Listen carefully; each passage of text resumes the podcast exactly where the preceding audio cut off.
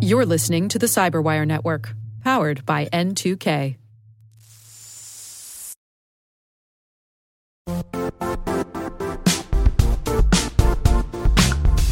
The IT world used to be simpler. You only had to secure and manage environments that you controlled.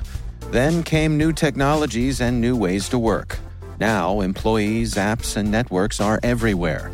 This means poor visibility, security gaps, and added risk. That's why Cloudflare created the first ever connectivity cloud. Visit cloudflare.com to protect your business everywhere you do business.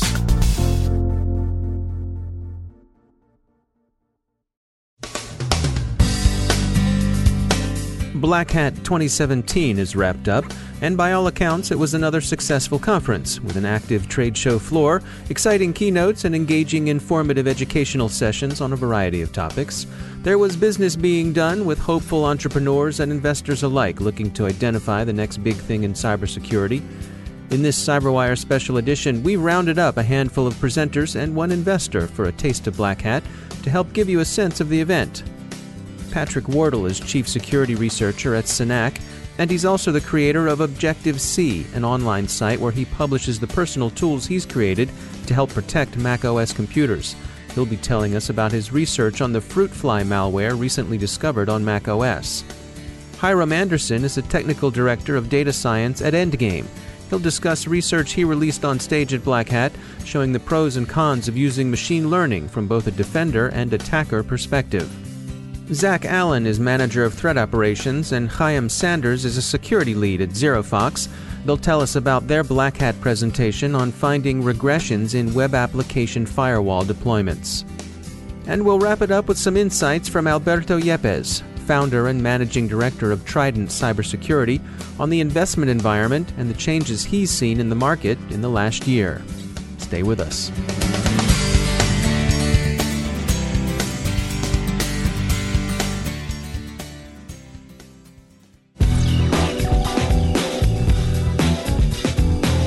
So, Fruitfly was discovered originally in February of this year, actually, the first Mac malware of 2017. That's Patrick Wardle. Discovered by Malwarebytes. Um, a few weeks after that initial discovery, a friend of mine gave me a hash of a variant, uh, a new variant, variant B, that I took a closer look at. That uh, looked like it came out around the same time frame, or was discovered again in January or February of this year. So, give us an overview. Uh, how does it work? Yeah, so Fruitfly targets uh, Mac users, so it's a Mac backdoor essentially. It's a fairly feature complete backdoor providing a remote attacker the ability to fully control an infected computer. So standard things like file upload, uh, process, execute, uh, running shell commands, enumerating processes. But it also has some interesting capabilities. For example, it can interact with the mouse and keyboard. And the initial variant also had the ability to, to turn on the webcam. So it looks like the main goal of the malware was, unfortunately, to spy on uh, infected victims. And is there any notion of, of who is being targeted? So that was interesting. So one of the cooler aspects, I think, of my analysis was I was able to decrypt some of the backup command and control server addresses, and these were available for registration. So, as part of my analysis, I had built a custom command and control server so that I could task the malware in the lab and basically have it show me what it was able to do. Um, so, the end result of that analysis was I had this custom command and control server that could fully interact and talk to the malware. So, anyways, I registered these backup domains and put up my custom command and control server, and immediately hundreds of infected victims connected. Now, I didn't task any of those victims, but when the malware connects, it sends a host and username. And also, obviously, I have its IP. So, with those three pieces of information, you can readily identify victims' full names and where they're roughly geographically located. And then you can hop on LinkedIn or Google and get a pretty good sense of who these people are. So, in this piece of malware, this scenario, we actually were able to pretty readily identify the victims. And unfortunately, it looks like it's just uh, everyday kind of people, uh, families, um, you know, individuals, most in the U.S. and with certain interesting geographic clustering. Uh, looked like for example, Ohio had about uh, 20% of the victims. So that's that's kind of interesting in a way. Any idea what the infection vector is?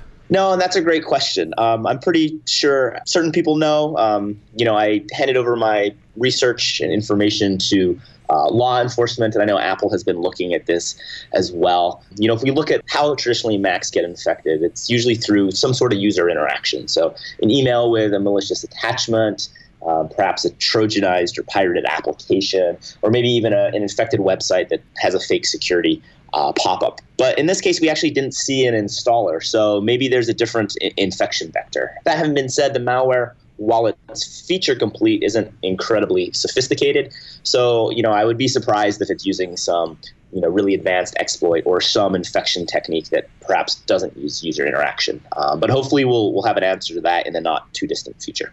So, would a standard uh, antivirus detect it? So, this is one of the issues. Uh, so, looking at this malware, um, there's some forensic clues and also uh, some other interesting information, which unfortunately isn't public at this time, that seems to indicate that this malware has been around perhaps five or even longer years, um, which is a rather long time. So it's possible that uh, this malware, you know, hasn't been detected for almost half a decade or more. And when it was originally discovered by Malwarebytes, and when I started looking at the variant B, uh, neither of those samples were detected by any of the antivirus engines on VirusTotal. So uh, my guess was this piece of malware kind of flew under the radar, and it being a custom code, a custom piece of malware, um, you know, it didn't have any detections for perhaps an incredibly long time. So that's a little worrisome, and I think kind of illustrates the fact that uh, perhaps, uh, let's say, antivirus on Mac has a, a rather long way uh, still to go. Uh, you have some uh, some security tools on your own website. Uh, would they have uh, had any chance of detecting this? Yeah, that's a great question. And, and the reason um, I design security tools is exactly for a scenario like this. So, most of my tools, the way I design, they look for malicious activities versus signatures of, of known malware. So it's likely that my tools would have detected this. For example, when I ran them against the sample, a lot of the activities of the malicious code would trigger. So, for example, one tool, Knock Knock, will show you installed um, items. Um, this piece of malware installs itself as a launch agent. So you would see an unsigned launch agent that probably you wouldn't recognize. Uh, Oversight, which monitors the webcam and the microphone, um, would have likely popped up when the malware uh, turned on on the webcam. And it was interesting because the malware had the ability to alert the attacker uh, when the user was not active. And this was probably by design as a way to spy on users without them noticing because the webcam was turned on by, by, the malware, the LED indicator light would go on. And if you're sitting at your computer and all of a sudden the LED indicator light goes on, like throw, throw that computer out the window, right? right probably, right, probably right. is hacked. Um, so the attacker probably realized this and therefore, you know, built some capabilities into his malware so he could perhaps only turn on the webcam when the user was not there with the hope from the attacker's point of view that maybe he would capture you know the the victim you know walking around their bedroom in their underwear or you know worse uh, less so you know a tool like oversight which can alert you of this webcam activity i think is incredibly uh, powerful so you know i think it's wise for users to look perhaps into third party security tools especially free ones that are able to uh, detect malicious activities versus you know looking for just static signatures because I'm sure there's other similar threats out there and traditional antivirus products may not be detecting them. Yeah, I'm curious about you know how you registered the command and control server domains and started getting information. A couple things come to mind about that. Did did the malware be, beyond sort of checking in with you? Did, did it start trying to send you information, sending you pictures, sending you um, you know keylogged files, that sort of thing? Uh, that's a good question. So first, the reason I was able to grab the backup domains is because they were available for registration. Right. And the reason the malware then connected to them was because the primary command and control servers were offline. Um, I probably when malware bytes discovered the initial uh, infection, I'm not sure if they worked with an ISP to shut it down. Anyways, end result, the primary command and control server was offline. Um, so all the malware was trying to speak to the backup ones. So when I registered it, what the malware does, it just checks in and then asks for tasking. So the only thing it sends is um, version number of the malware, username, and then the full name of the computer, which is often the user's full name. You know, I'm not gonna lie, I was very tempted to task the malware, but uh, you know that's a very gray area. And it's actually funny when I handed over my information to law enforcement. That was the first question they asked me. Um, so uh, I didn't interact with the victims, and so I and the malware won't send out any uh, sensitive information until it has been tasked. So Fruitfly is interesting because it kind of has the capabilities that match what a nation state piece of malware would have, but the victims are the ones that are normally targeted by, you know, uh, cybercrime malware. But it had none of the features that cybercrime malware traditionally has. So that's why I'm fairly confident that you know, its goal was just to spy on kind of everyday users. And there's probably just maybe uh, an individual behind this insidious malware who, you know, seems to be rather perverse. Uh, but we are also starting to see uh, Mac ransomware. We've had a few samples this year, and that's something that unfortunately is probably going to continue uh, a trend because it's such a financially incredible opportunity essentially for, for hackers. Um, and you know, if if Mac users are falling prey to these kind of social engineering attacks to install malware, and uh, you know, hackers are going to continue to target them. So I think there'll be more information about this coming out in the next few months, and I'm optimistic that hopefully uh, we'll have some closure about who did it and perhaps their you know, motives and, and answer some of the questions that remain open at this time. So I, I, come from a machine learning background. I have a PhD in machine learning, and, and I love it. So what I'm about to say should not at all uh, diminish, I think, the role of machine learning. That's Hyrum Anderson from Endgame. Machine learning has blind spots, it has weaknesses. If an adversary has access to your machine learning model, in some cases, those weaknesses can be very convenient to exploit. So we came to this research kind of with an aim to help harden and improve our machine learning models before motivated and sophisticated adversaries do it for us, right? So that's kind of the, the framework within this. Machine learning has blind spots. We like to find them first and use knowledge about, you know, we're red teaming our own machine learning models in order to patch them and provide superior protection for our customers. So, take me through some of the details of that. When you say machine learning has some blind spots, is that inherent to all machine learning? Is that just the way it works, or is it uh, you know the way specific systems may be set up?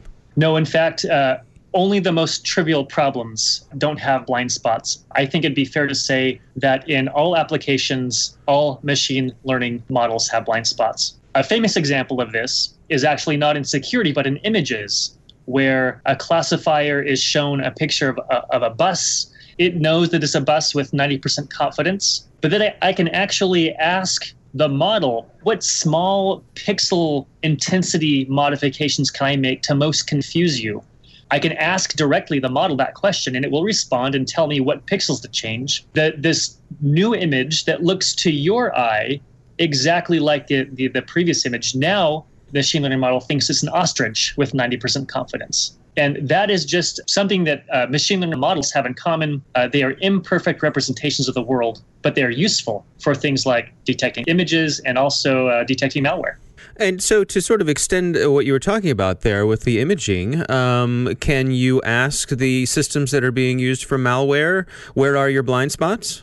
Indirectly. The research that I'm presenting at Black Hat is tackling a very ambitious problem and frankly is not nearly as successful in finding the blind spots as you know if I have sort of, sort of a source code to your machine learning model. The framework uh, for information security is hard for a number of reasons. Number one is that if I change a pixel in an image, that image is still an image. But if I change a byte in a Windows executable file, there's a chance that that breaks both the format of the file or it breaks the functionality of the malware. So those modifications are not so simply done in, you know, especially uh, machine learning for malware detection. The second point is that often an adversary doesn't have the source code. You know, doesn't know specifically your model, or it might not be one of those models you can ask directly. So in our setup, we are taking the most general approach. There's a black box. You can throw arbitrarily a sample at it and get an answer, malicious or benign. That's it. Then we pit an artificial intelligent agent, reinforcement learning agent, against that black box to play a competitive game where the agent tries to learn to discover um, what small modifications it can make that preserve the PE file format and preserve the malware's functionality, but still bypass the machine learning model. And so, which of those two AIs has the harder job? Oh, by far, in our setup, by far, it is the the job of the attacker that's hard. the attacker has almost no knowledge about what it's attacking, and its success rates are very, very slim. So, in the image case, those kind of attacks where the, the attacker knows everything and it's images, it's sort of easy manipulations, I can bypass those models 90, 95% of the time or more. In information security, in this most general setting for malware, where, where I know nothing about the model, the bypass rate is more like 5 to 10% and it's a it's a very hard problem for the agent to learn. But in security, five percent is kind of a big deal. yeah, yeah, it absolutely is. Uh, and so, um, as the um, the defensive AI is as having uh, is sort of being uh, hammered, being pounded against by the the attacking AI, how is the defensive AI doing? Uh, is it adapting as well? So during the attack, that AI is not adapting but what we do to harden our models is that we play out this series of games where the attacker becomes, you know, relatively good at his job, where, where relatively is, you know, trying to get 5, 10%. When the game has played out, this artificially intelligent agent, this reinforcement learning agent, can actually take a malware sample and know what modifications to make to it to bypass the defense, right? Let's let's freeze now. The game's over. I'm going to use this agent to generate a bunch of malware samples that are going to bypass it. And then I'm going to fold that experience, those new malware samples, back into the defense. And he's going to learn how to patch his own holes. And then when you play the game again, the defense becomes much stronger. And so then at that point, is it just sort of an iterative process where you just go round and round and round until you've uh, you've got a really strong defensive system there? That is the hope and that's the approach. From a practical point of view, are you seeing many attackers actually using artificial intelligence and machine learning? You know, I'm not a threat intel guy. I don't think that, from what I have seen, that attackers are using this sophistication level, but certainly they are going to know about it. Those that are especially sophisticated and motivated are going to know that this is possible. And part of the point of our research is to get ahead of the game we're going to be releasing code that uh, will allow friends and competitors alike to um, leverage this game play to strengthen and harden their own machine learning models based on these attacks. So, take me through what are some of the key takeaways from this research? I guess the number one is that machine learning is a useful tool for generalizing to never before seen malware. In our games, predominantly the defense wins uh, here. But as I said before, 5% is a big deal, and we like to patch those. So, number two is that uh, machine learning has those weaknesses, it has blind spots, it can hallucinate. And we would like to provide a consistent and realistic method for finding those blind spots. And number three, we'd like to open this up to the security community to help us improve and uh, all, all, boats rise with the tide. So we'd like to um, release that and have researchers and collaborators help us to uh, strengthen our machine learning defenses. We originally did not work with each other. That's Zack Allen. He and Chaim Sanders are both from ZeroFox. I was at a company before this, and this company was deploying and building a web application firewall. And Chaim, being the kind of engineer that he is, he reached out to us and asked us how we were doing because he works on web application firewalls a lot.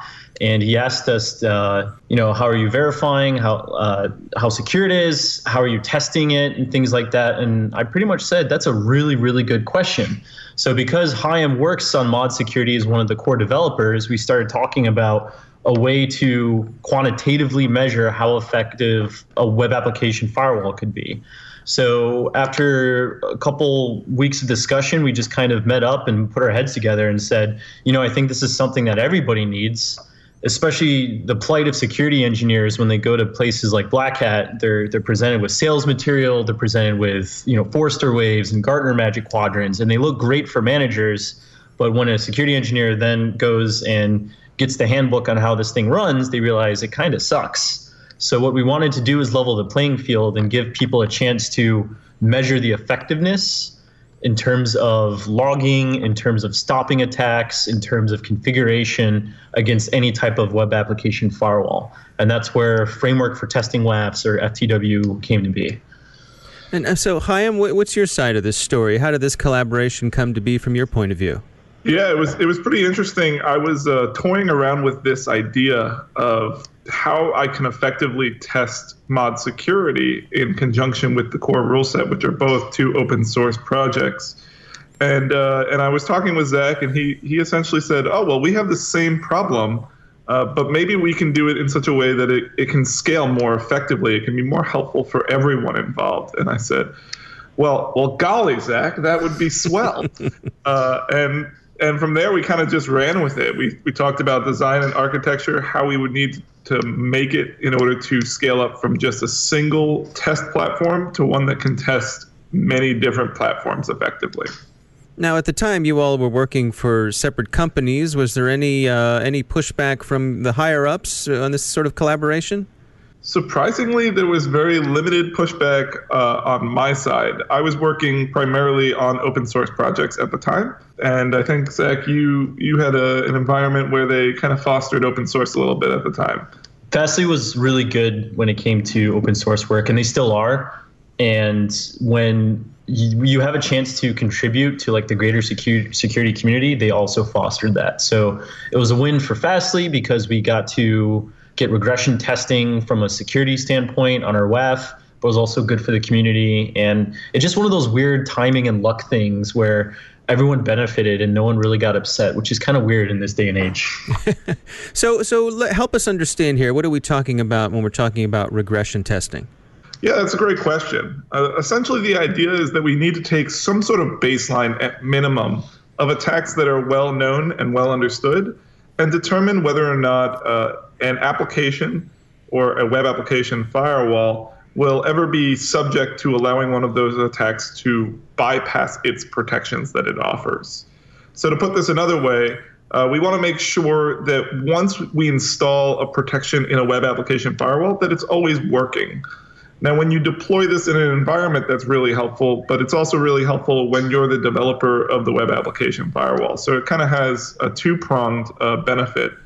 One way you can make sure that new rules and new additions to your firewall don't break things, and one way you can make sure that it's actually working exactly how you expected it to.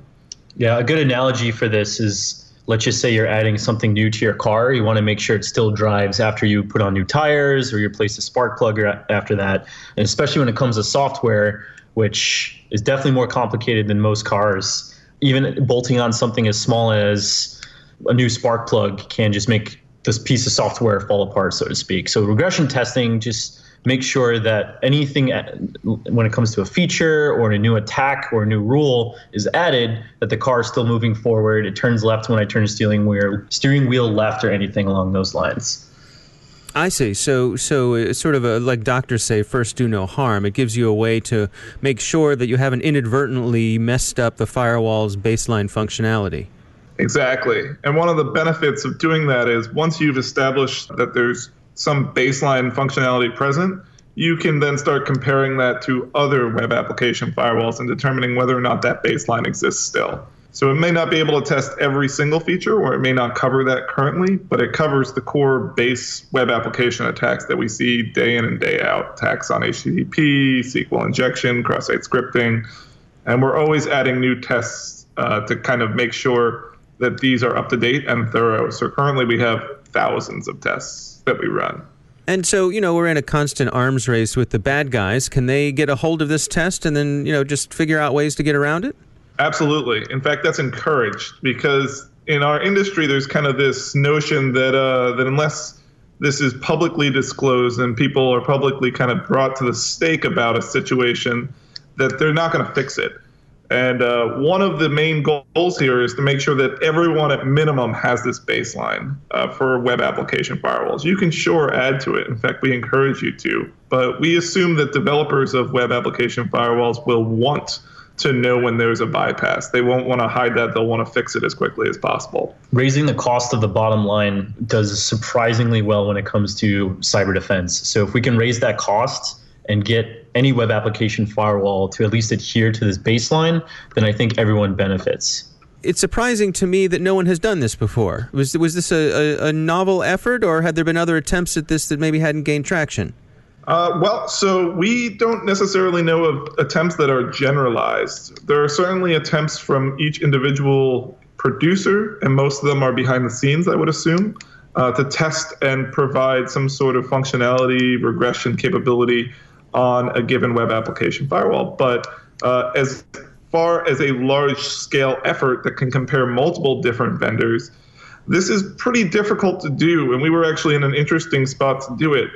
Vendors uh, inherently have some sort of bias towards themselves. And uh, kind of as an open source project, we don't necessarily have that initial bias that might exist in that respect.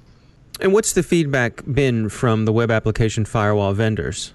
So at least from Fastly's sake, uh, it's it's used within their pipeline every day to test for regressions. Uh, the tool's actually being presented at OWASP AppSec US this year, and one portion of the talk is uh, someone from Fastly who's still there talking about how it's in use. So that's been a pretty positive experience on their part. Uh, and I know we've actually were working on this last night uh, part of our presentation for Black Hat Arsenal is how this is now being integrated fully into the ModSecurity development pipeline and how we can strategize about ways people can make a change to ModSecurity or the core rule set, but they would also have to submit a corresponding FTW test before the merge button is pressed. Uh, in terms of other vendors, we're still we're still working to get some traction. There are some uh, OWASP type groups that have been kind of key in doing qualitative assessments in the past, uh, and they're still working on kind of pushing quantitative aspects of their evaluation method methodologies. And as a result, we're going to try and piggyback on their work as uh, as they have close ties with many more vendors than we do. But in our initial tests, it's looking pretty good. So, if someone wants to find out more, if they want to uh, perhaps contribute, what's the best way for them to find out more about the project? Sure. So if you just go on GitHub and type in framework for testing WAFs, the repo should be up there. Uh, the organization is CRS support. So github.com slash CRS dash support slash FTW. Uh, they can also find it through Python's PyPI repository, pip install FTW, and they can go and get documentation on that. In addition to that, we'll be having a couple blog posts come out on the core rule set blog discussing how to write tests and how to implement them within the OWASP core rule set project. Uh, and I think that should kind of lead to a little bit more understanding and traction beyond just the docs.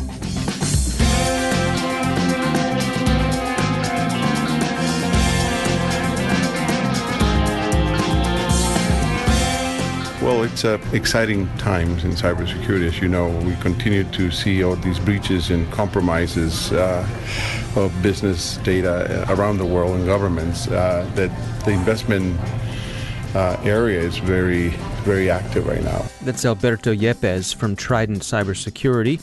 Our executive editor, Peter Kilpe, caught up with him right off the show floor. We are tracking about 2,500 companies mm-hmm. of all sorts of stages. Uh, about 450 from Israel alone. And uh, but the biggest trends that we see is, you know, we all talk about the shortage of cybersecurity professionals and analysts. We talk about the cost of integration is being something that the customers have to bear, and there's way too many point solutions. So we're focusing and looking for solutions that are really pre-integrated, easy to consume, easy to deploy, preferably delivered via the cloud or through MSSP, through a managed security service provider, because the middle market becomes a tremendous opportunity for innovation because while they need the same defenses and the same type of sophisticated tools the large banks and critical infrastructure companies have, they have the same needs and they actually, because of regulations, have the same reporting requirements. So in the in the in the trends we see a move to cloud-based, native-based security companies and entrepreneurs, but also thinking more of not just the tip of the iceberg of the large customer with thousands of cybersecurity professionals, but I'm a, a retail customer with maybe 10, 15 people in IT, and one of them has a part-time responsibility for for security. So I think that's uh, so. How do we automate? We bring automation and simplification so that the shortage of professionals can be uh, not only achieved by training, but more importantly by bringing automated tools and tools that can help uh, corporations understand the threat and eventually the defense. Do you see a lot of uh, startups and, and, other companies aiming toward that the bigger market versus the middle market? You know, traditionally, um, if you see the new innovations in the market, has always focused on the large companies. Why? Because they're early adopters, they're willing to work with you, help you with a feature set. But eventually, when it gets to a point where there's a mature solution, you want to bring it down market. Mm-hmm. And so yes, we see that the majority of early companies try to focus on that market. And uh, as you bring maturity, talk about SIEM, bring analytics and all that, I think some of the ma- maturity goes to address middle market uh, solutions. A good example is AlienVault, we were just talking a little while ago, where it's a company that is really seeking to provide visibility for the average person that is probably the only person responsible for security in the small medium business, but it gives them all the tools that once they identify something, what do I do? There's a prescription, there's a way to share intelligence threat through the open threat exchange and things like that. So I think those type of companies are beginning to innovate more on how do I bring in automation for the, mid, the middle market, the small medium business. But most companies, like in deception, in IoT security, really began addressing the large companies, GE, the, all the large banks first, and then eventually bring in that market. We hear a lot about uh, artificial intelligence and machine learning in various contexts. How mm-hmm. do you mm-hmm. see that playing into your investment strategies or the you know kinds of trends that you're seeing? I would say all our companies have a component of uh, uh, machine learning and AI. You know, this is something that's been around for 20, 30 years, right? Now I guess it's more possible because compute power, storage, cloud, you know, network speed. You're now you're able to aggregate and, and really process a lot of data and, and you know try to bring algorithms that are either learned by a machine or really using some you know predefined, predetermined mutations or, or viruses that you could actually predict. So I would say without exception, every single one of our portfolio companies are using a component of big data analysis and fusion applying different degrees of automation with the help of machine learning or artificial intelligence. Last time we spoke uh, was this time last year, really. Yeah. You talked about the investors becoming a little bit more finicky in terms of the, um, the companies that they go after, the opportunities that they want to fund. Um, is that still the case? Uh, how is the uh, how's investing changing? It's become harder because you know maybe last year we're probably maybe 1,500 companies we're tracking. Now they're 2,500. So the, every company sounds the same, and so it's trying to tease the signal from the noise, trying to understand who has the core IP, intellectual property that could actually uh, be differentiated becomes harder and harder. So I would say that is venture investment has become a specialized sport. What do I mean by that? In the past, you have very large funds that were generalist funds that would invest in ad tech, clean tech, cybersecurity, enterprise technology. So we are probably one of the first funds that has become an exclusively investors in cybersecurity. In January, we closed a $300 million fund, one of the largest funds in the industry, that exclusively invests in cybersecurity companies. By that, so now we're, I guess, we continue to be looking for a high barrier of entry where whatever problem is being solved is something that is grounded by key requirements.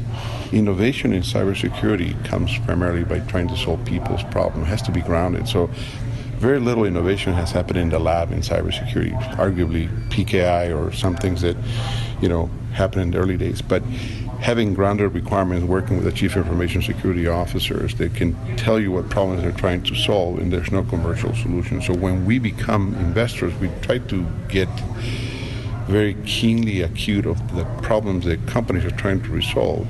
We have a large group of advisors, and many of them chief information security officers and serial entrepreneurs.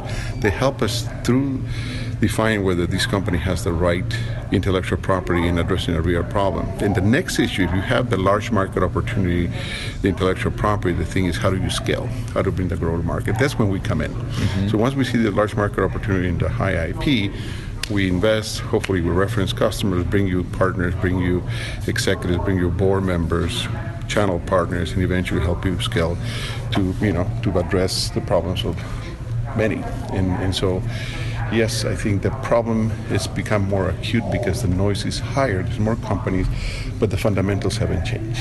By and large, what we're seeing is an industry that is maturing in certain aspects and bringing automation, but all the new innovation is coming about the, the threat vector, the the criminals, the adversaries, are not staying still. They're looking for vulnerabilities and, and really trying to exploit them. New platforms are emerging, as we know, and you know, we, now we have the connected car. We, everybody talks about containers, cloud native applications. So there's the surface continues to increase, and oftentimes we get attacked with legacy.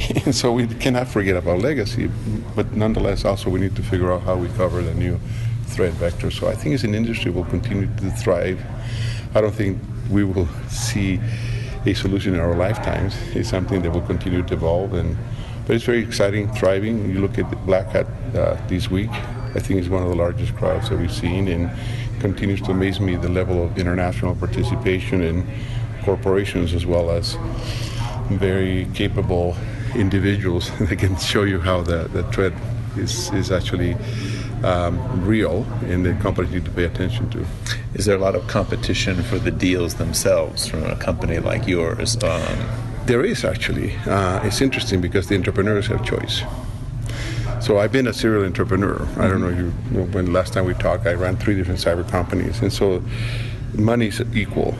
When you go look at an investor, is what value are they going to bring in, in addition to the a, a fair offer to fund your company.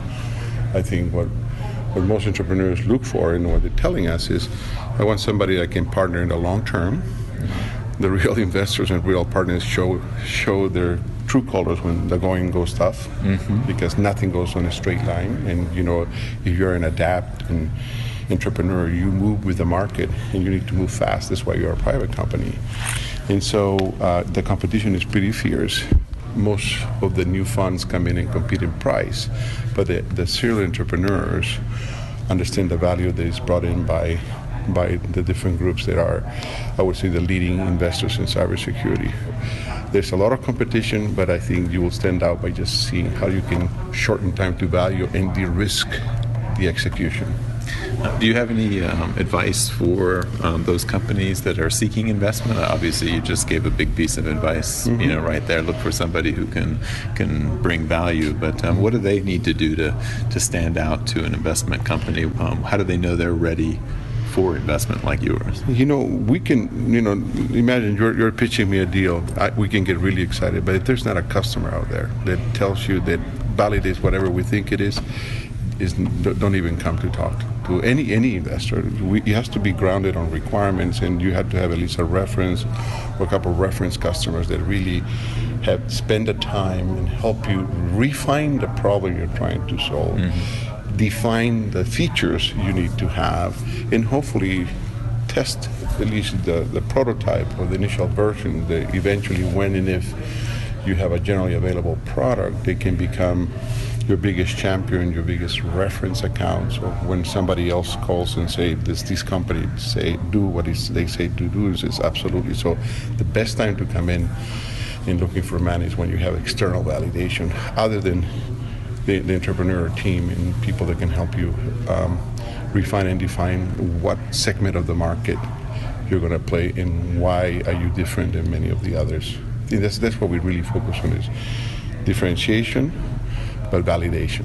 Is there anything I haven't asked you that uh, that you'd like to share with our audience? Uh, well, you know, I'm really happy with the success of CyberWire, and I would like to encourage all my portfolio companies to continue to working with you because you do a great service to the community by keeping people informed in very short snap snippets of time where I, I, I pick up CyberWire every morning and and find out what's going on in the industry. Encourage people to use it.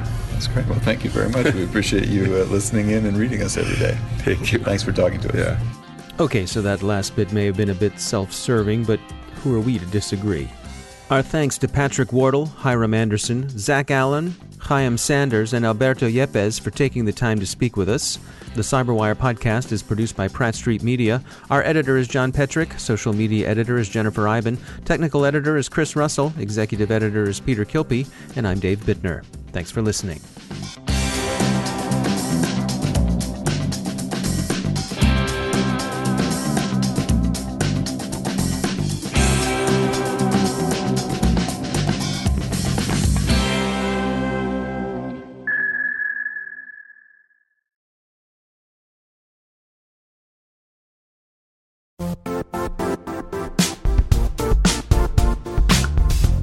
Now, a word from our sponsor, Zscaler, the leader in cloud security. Cyber attackers are using AI in creative ways to compromise users and breach organizations. In a security landscape where you must fight AI with AI, the best AI protection comes from having the best data. Zscaler has extended its zero trust architecture with powerful AI engines that are trained and tuned by 500 trillion daily signals. Learn more about Zscaler Zero Trust Plus AI to prevent ransomware and AI attacks. Experience your world secured. Visit zscaler.com slash zero trust AI.